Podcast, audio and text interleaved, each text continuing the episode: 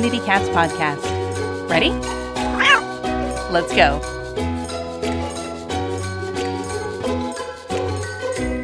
Welcome to the Community Cats Podcast. I am your host, Stacy LeBaron. I have been involved helping homeless cats for over twenty years with the Merrimack River Feline Rescue Society. The goal of this podcast is to expose you to amazing people who are improving the lives of cats. I hope these interviews will help you learn how you can turn your passion for cats into action. Today, we are speaking with Doctor Emily McCobb. Doctor McCobb is director of the Tufts Shelter Medicine Program.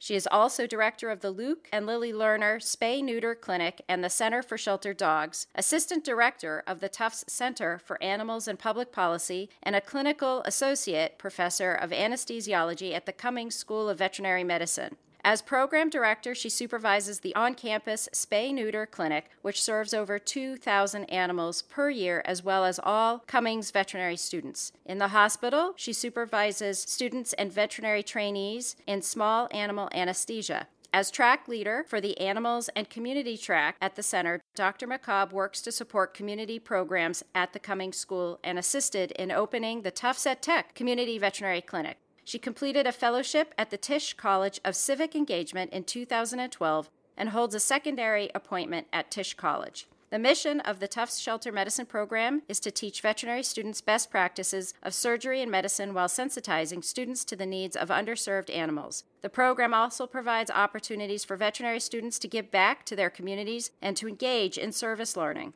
Doctor McCobb mentors veterinary and graduate students for clinical work and for animal welfare-related research projects. Her published works cover the topics of shelter animal welfare and animal cruelty, as well as clinical anesthesia. She recently served on the panel which revised the two thousand eight A S V Spay-Neuter Guidelines at the request of the Association of Shelter Veterinarians Task Force to Advance Spay-Neuter. Doctor McCobb is a two thousand graduate of the Cummings School at Tufts University and completed a rotating small animal internship at Angel Memorial Animal Hospital. She obtained a Master's of Animals and Public Policy also from Tufts in two thousand two and completed a residency in anesthesiology and pain management in two thousand six. She's a board-certified veterinary anesthesiologist. Doctor McCobb, welcome to the show. Thanks very much for having me. So I was just wondering, how did you get started? Well, you know, I'm involved mostly in the spay-neuter side of things, and I was thinking back to when it was I got started, and I remembered that as a veterinary student, I had actually volunteered for T N R clinics, both with M R F R S and at Alliance for Animals in Boston. So the very first time I got involved was helping cats getting ready for surgery at the clinic. And how did you become aware of these Sunday spay-neuter clinics? I graduated from veterinary school sixteen years ago, and so I think at the time, T N R maybe wasn't quite as common around here as it is now, so I think there was always a need for volunteers. And veterinary students make great volunteers because they're always looking for ways to get experience. So we just got involved to help out. When you first started, you obviously you did tremendous education and schooling. Did you have any key mentors that helped guide you in your interest with community cats? For community cats, it was a little bit more serendipitous, but I would say my interest in cat welfare came out in grad school, and I worked with Doctor Gary Petronic mainly as one of my mentors. But getting involved in the community here was really through getting to know you and getting to know Ann Lindsay at M A C. And when I was in graduate school, Lindsay had hooked me up with Jan Beckwith at second-chance fund for animal welfare. And they were looking for a veterinarian, so I did part-time work helping them with their physical exams. And that's where I first got involved with a group that was really trying to do T N R in a more ongoing way. Can you tell me a bit about the Shelter Medicine Program at the Cummings School? Sure. So our main mission is to serve our community while helping our veterinary students learn the clinical skills that they need to become excellent veterinarians. So we're really focused on them learning the principles of surgery and medicine, and a lot of times helping with community animals is a great way to do that. But we also want to serve our local shelter partners and be responsive to our animal welfare community here. And so when we talk about serving underserved animals, community cats are a huge part of animals that sometimes get left out of traditional veterinary models. So we're really about raising the awareness of our veterinary students so that they understand the needs of all animals they may encounter.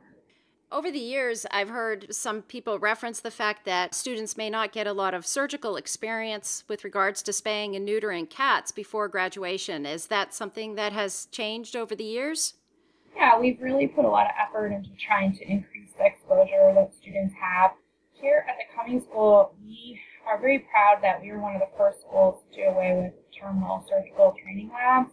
So we don't do any euthanasia of animals or using shelter animals to teach students surgery. All the surgery the students learn is done on clinical patients, and that's great from an animal welfare standpoint, but from a giving students hands-on skills, that's actually proved to be a challenge. So going back to two thousand eight, when our program was founded, we have been putting a lot of effort into increasing the number of surgical exposures. T N R clinics uh, have been a huge part of that for us. It turns out that being part of a T N R clinic in all different aspects um, has been hugely beneficial for teaching students. So what we did was M R F R S actually came down here and trained our staff exactly how they put a clinic together. And then when we first started out, we didn't use students, we just used volunteers from the community. But over the last eight years, we've gradually replaced all of the volunteer stations with veterinary students. And so now we get students involved in the whole process, all the way starting with trapping, where we have students going out with community choppers and learning about that. And they're working their way up to actually doing this thing. So a veterinary student who comes to our clinic can spay two or three cats while they're there, and they can neuter fifteen or twenty cats in a day, which doesn't sound like huge numbers, but when we started, students were graduating having just spayed only two dogs.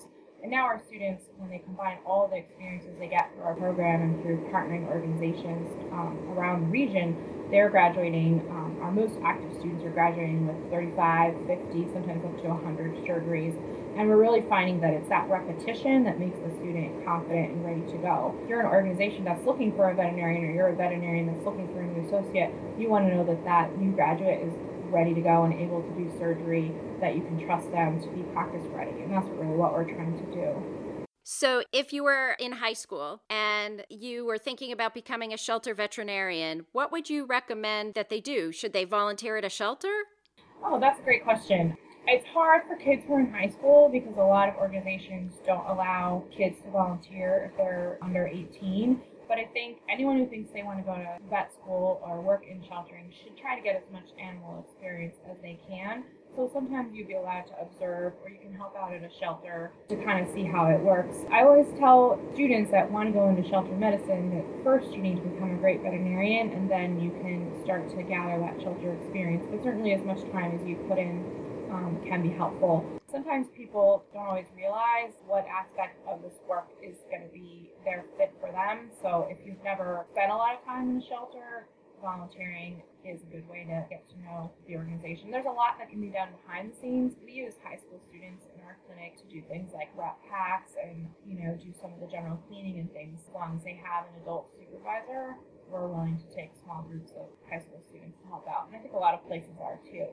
And what makes a student want to enter into shelter medicine rather than being a private practice veterinarian? Well, I think it's it's still an emerging specialty. You know, when I went to vet school and I graduated sixteen years ago, um, it wasn't really considered a viable employment opportunity. I was actually steered away from going into this field. But over the last ten years, we've seen it really emerge as, as a separate career path.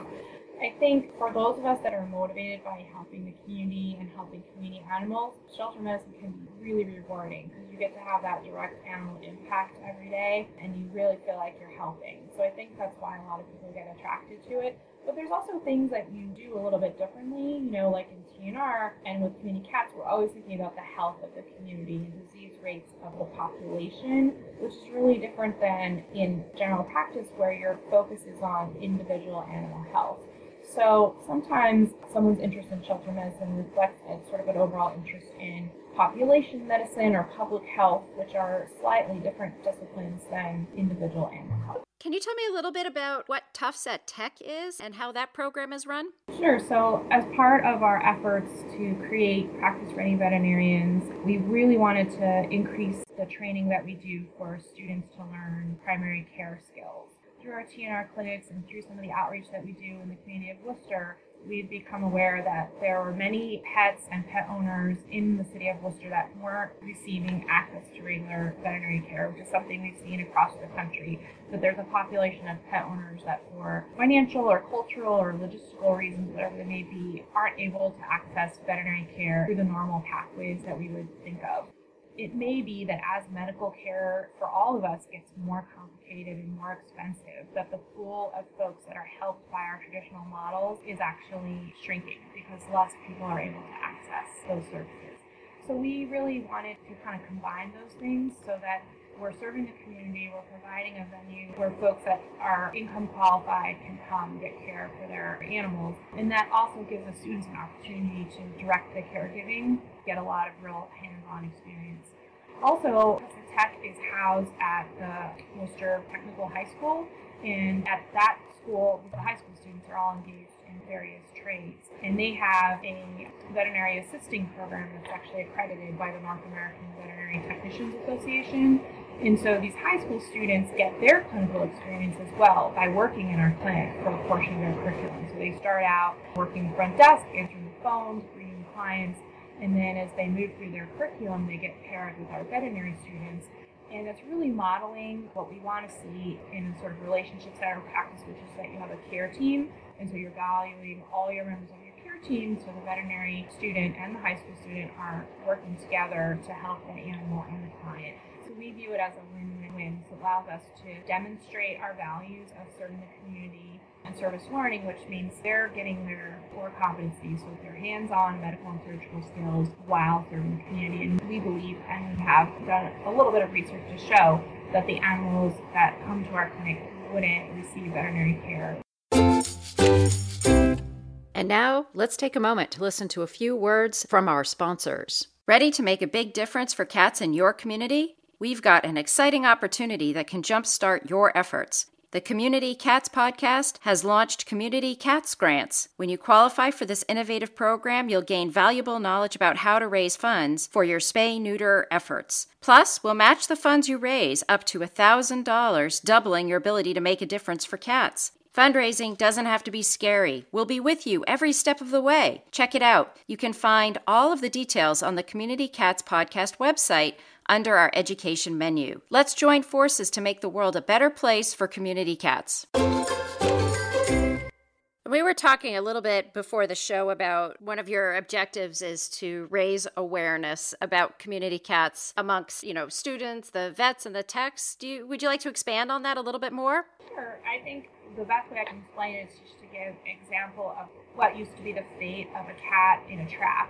So it used to be, you know, ten, fifteen years ago, if you brought a cat in a trap or you had a stray cat that, or any cat that didn't have someone to vouch for it, that didn't appear to be friendly, which we all know that could be any cat if it's scared and stressed, that cat would be immediately euthanized. But now everybody that works here knows that if you have a cat with an ear tip, that that cat came from somewhere and is probably doing fine and needs to go back where it came from. So now when a cat comes in in a trap or a cat comes in with an ear tip, usually folks will call me and we'll be able to figure out where that cat came from and then where it was found. We can provide treatment if it's injured, but as long as it's in good shape, we can get that cat back where it came from. So it's just a huge shift in our understanding that community cats have a place in our society and that they, by and large, are doing well where they are. They need a little bit of help from us to get spayed and neutered, and sometimes we step in and provide medical care. But I would like every veterinarian to be supportive of T N R and to understand the huge difference that it's made.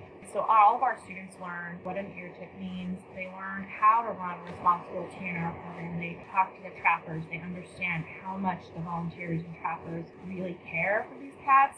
And the students gain a huge amount of respect for the system and for the work that everyone is doing. And then when they become veterinarians, I believe they'll be more open, more supportive of community management of populations. And we can also show them the other side, the impact that it has, so that we can go to the shelter and show them what you can do when you have empty cages, how we had such a huge delay in our kitten season this year because of the spay-neuter numbers are so high. So we're trying to be real holistic about it. You know, T N R can be a real hot topic in the veterinary community, and we certainly have our share of debates on this campus, but by and large, every student gets exposed to some extent about how these programs can be beneficial. from that, then you would say these new students, when they become veterinarians and go into private practice, then they might be able to bring some information into that practice about community cats?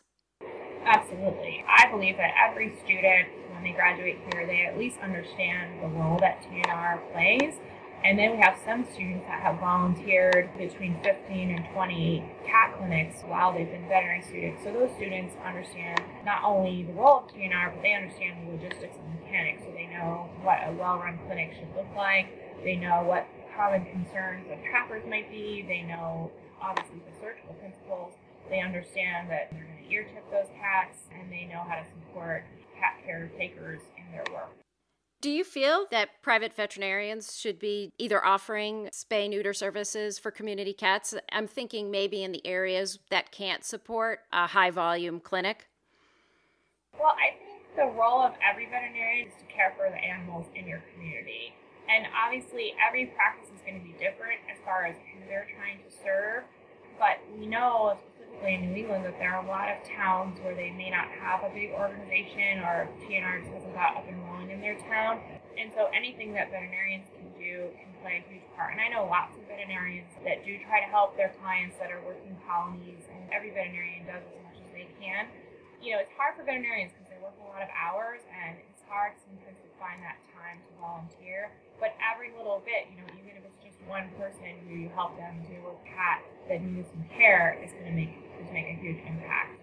I've had the privilege of knowing a couple of students who've gone through the program and have become veterinarians. One of them was actually one of our coordinators of the Sunday Spay-Neuter Clinic, and then another one had, I think, volunteered at the local M S P C A for quite a long period of time. And I just want to thank you for running a great program and encouraging both of these individuals for making it through the process. I never thought that they would work so hard to become veterinarians. I mean, obviously, they did a lot of work too, but the shelter medicine program, I'm sure, helped inspire them to strive to become veterinarians.